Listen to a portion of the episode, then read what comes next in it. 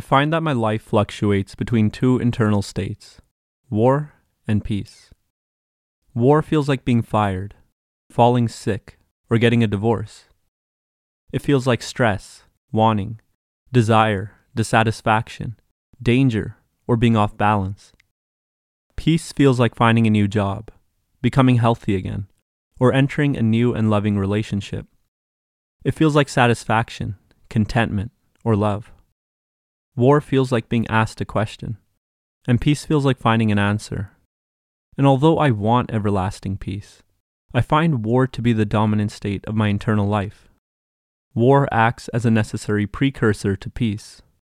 To better navigate the battle within, I plan to take quotes from Sun Tzu's The Art of War, combine them with my own life experience, and create an original set of principles. I attempt not to reduce war to the level of ordinary occurrences, but to elevate ordinary occurrences to the level of war, imbuing them with the significance I believe they deserve. Principle 1 War is always possible. In 2014, a recession hit the city. In September of 2015, I walked through the university campus without a care in the world. The sun hung high in the sky, the cork trees had bloomed into fullness, and the smell of my coffee floated through the air. I had been one of the lucky ones who landed and completed an internship over the summer, and I looked forward to starting the final year of my degree. I entered the mechanical engineering building and walked towards my classroom. A group of students, roughly 10 to 15, gathered outside the door. I stood with them, waiting for the class before us to finish. How was your summer? asked a friend. I heard you worked with a big oil company. Yeah, I did, I said. It was good. How was your summer? Did you work anywhere? Nah, just relaxed. Do you think you'll be going back? Yeah, I think so. Lucky, he said, as the previous class exited the room. Do you think you can hook me up with a job? I wish, I said. They're only hiring back from their pool of interns. He frowned. Dang, it's hard right now. I nodded. We entered the classroom and took our seats. Chatter filled the room, most of it about the summer and work. Because of the recession, many students had not been able to land an internship for the summer of 2015. And understandably, they stressed over getting a job for graduation. Many of us took out loans to get our degrees, and we spent 40 hours a week for the last three years trying to graduate.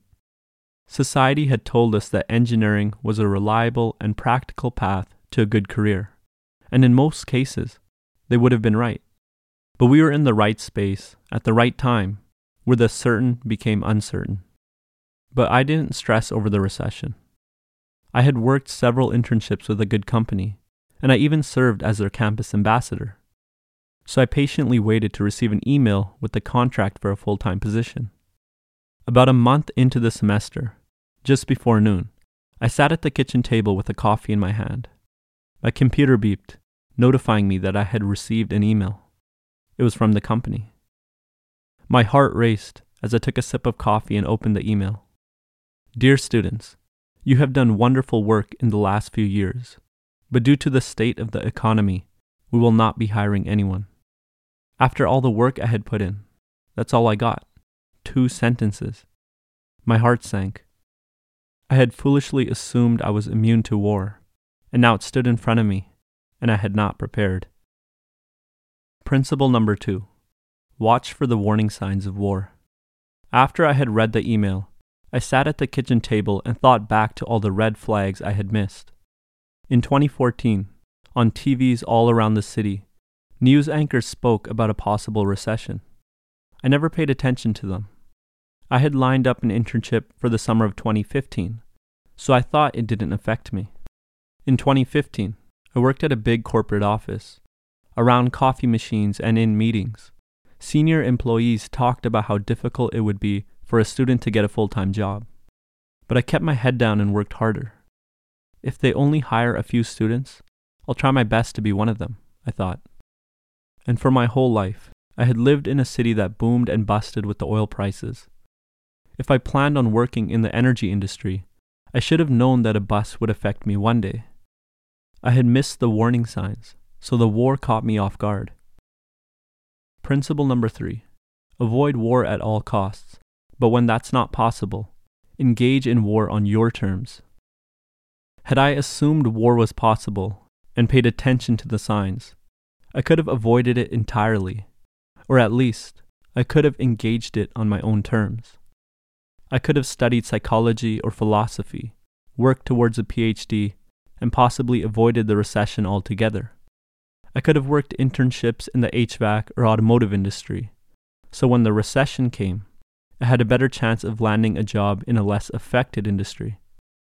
I could have applied to study or work in a city with more diverse opportunities, but it was too late. The war had already arrived, so I prepared for battle and thought about what to do next. Principle number four pick your battles. The possibility of a thousand different battles flooded my mind, but I couldn't afford to fight them all. I pulled out a piece of paper from my bag and drew a line down the middle. I wrote work on one half and school on the other. On each side, I wrote down the most important battles in the war. I started with work, update my resume, apply for jobs, and network. Then I listed the tasks I needed to finish for school assignments, studying for tests, and attending lectures. The list functioned like a map, giving me a bird's eye view of the battlefield. Without it, I could have neglected an important battle or misspent my energy. Principle number five spend energy wisely. I knew I could work about eight hours every day without getting burnt out. So I drew eight stars at the top of the page each one representing an hour of time. I decided to spend the majority of my time job hunting, because if I had won that battle, the war would have ended right away. I scratched out five stars and distributed them among the work activities. Every day, I spent two hours working on my resume, two hours applying for jobs, and one hour on networking. I used the remaining three hours for school. I spent two hours doing assignments, and I spent one hour studying for tests. In the end, I allotted no time towards lectures. I realized early on that lectures were not for me, because they cost more energy than they were worth. And because I had created a sustainable plan, I kept up with the marathon of war. Each day I got up, executed on the plan, and then rested. I never overextended or exhausted myself, because I had no idea how long the war would last. Eventually, I landed several interviews. Principle number six adjust the battle plan to end the war as fast as possible.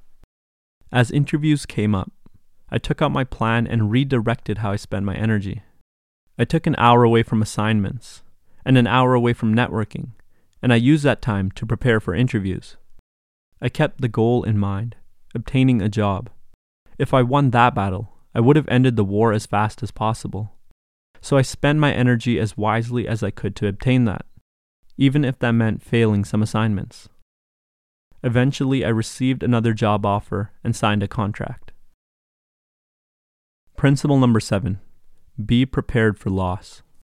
As soon as I signed the contract, I stopped searching for opportunities and redirected my energy towards school.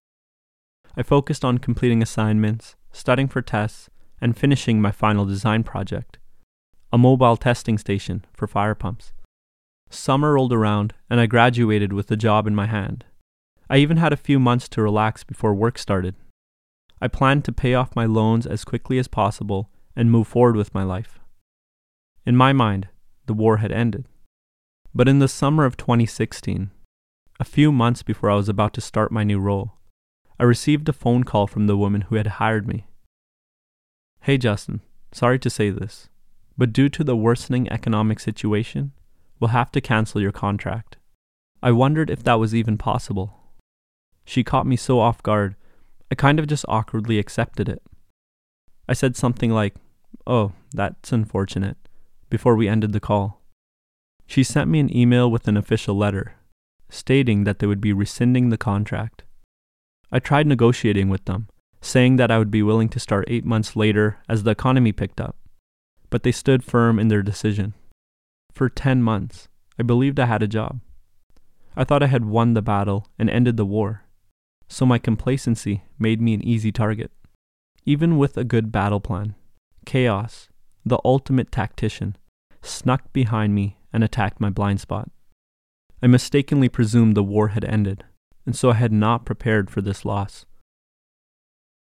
Principle number eight You're stronger than you think. I stared at the email. The major hiring months, September and January, had already passed.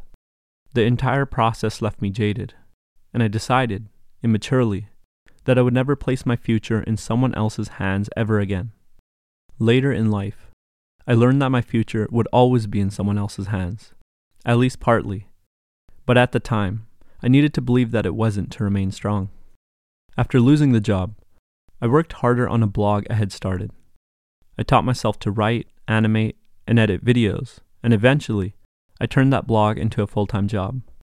Before I lost the job, I never thought I would be able to work for myself. But when I felt I had no options left, I discovered a side of myself that could be self sufficient and thrive, a side capable of handling way more than I ever thought possible. Principle number nine appreciate, enjoy, and nurture peace. The entire ordeal showed me the fragility and beauty of peace. Things that appeared to be stable, such as degrees, corporate jobs, and the economy, proved to be more shaky than I had originally believed. I came to believe that war was the natural state of life. Things naturally regressed towards chaos, and peace only came because someone worked incredibly hard to bring it and maintain it.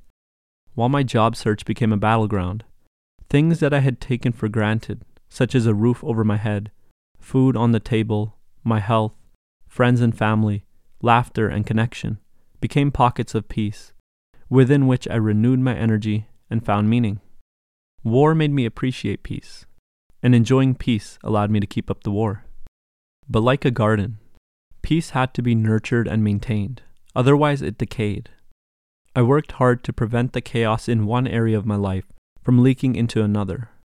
After I completed my job search for the day, I spent time with my girlfriend, cleaned the house, cooked myself a meal, exercised, and watched movies. In other words, I appreciated, enjoyed, and nurtured the peace I still had in other areas of my life, instead of letting the recession entirely consume me. As I reflect on these nine principles, I find they hold up for many difficult times in my life. Even now, as I pursue a career in writing, I find myself falling back on these principles. Every day, I get up and create a battle plan, a list of projects I need to work on. Then I determine how to spread my energy across them. Every morning, I reassess whether my plans are moving me towards my goals. And every evening, I stop working at a set time so I can appreciate, enjoy, and nurture the peace in my life. I keep in mind that the statistical likelihood of having a long, successful, and full time career as an artist is rare. Failure is likely. But with these principles, I have a good foundation with which I can do battle.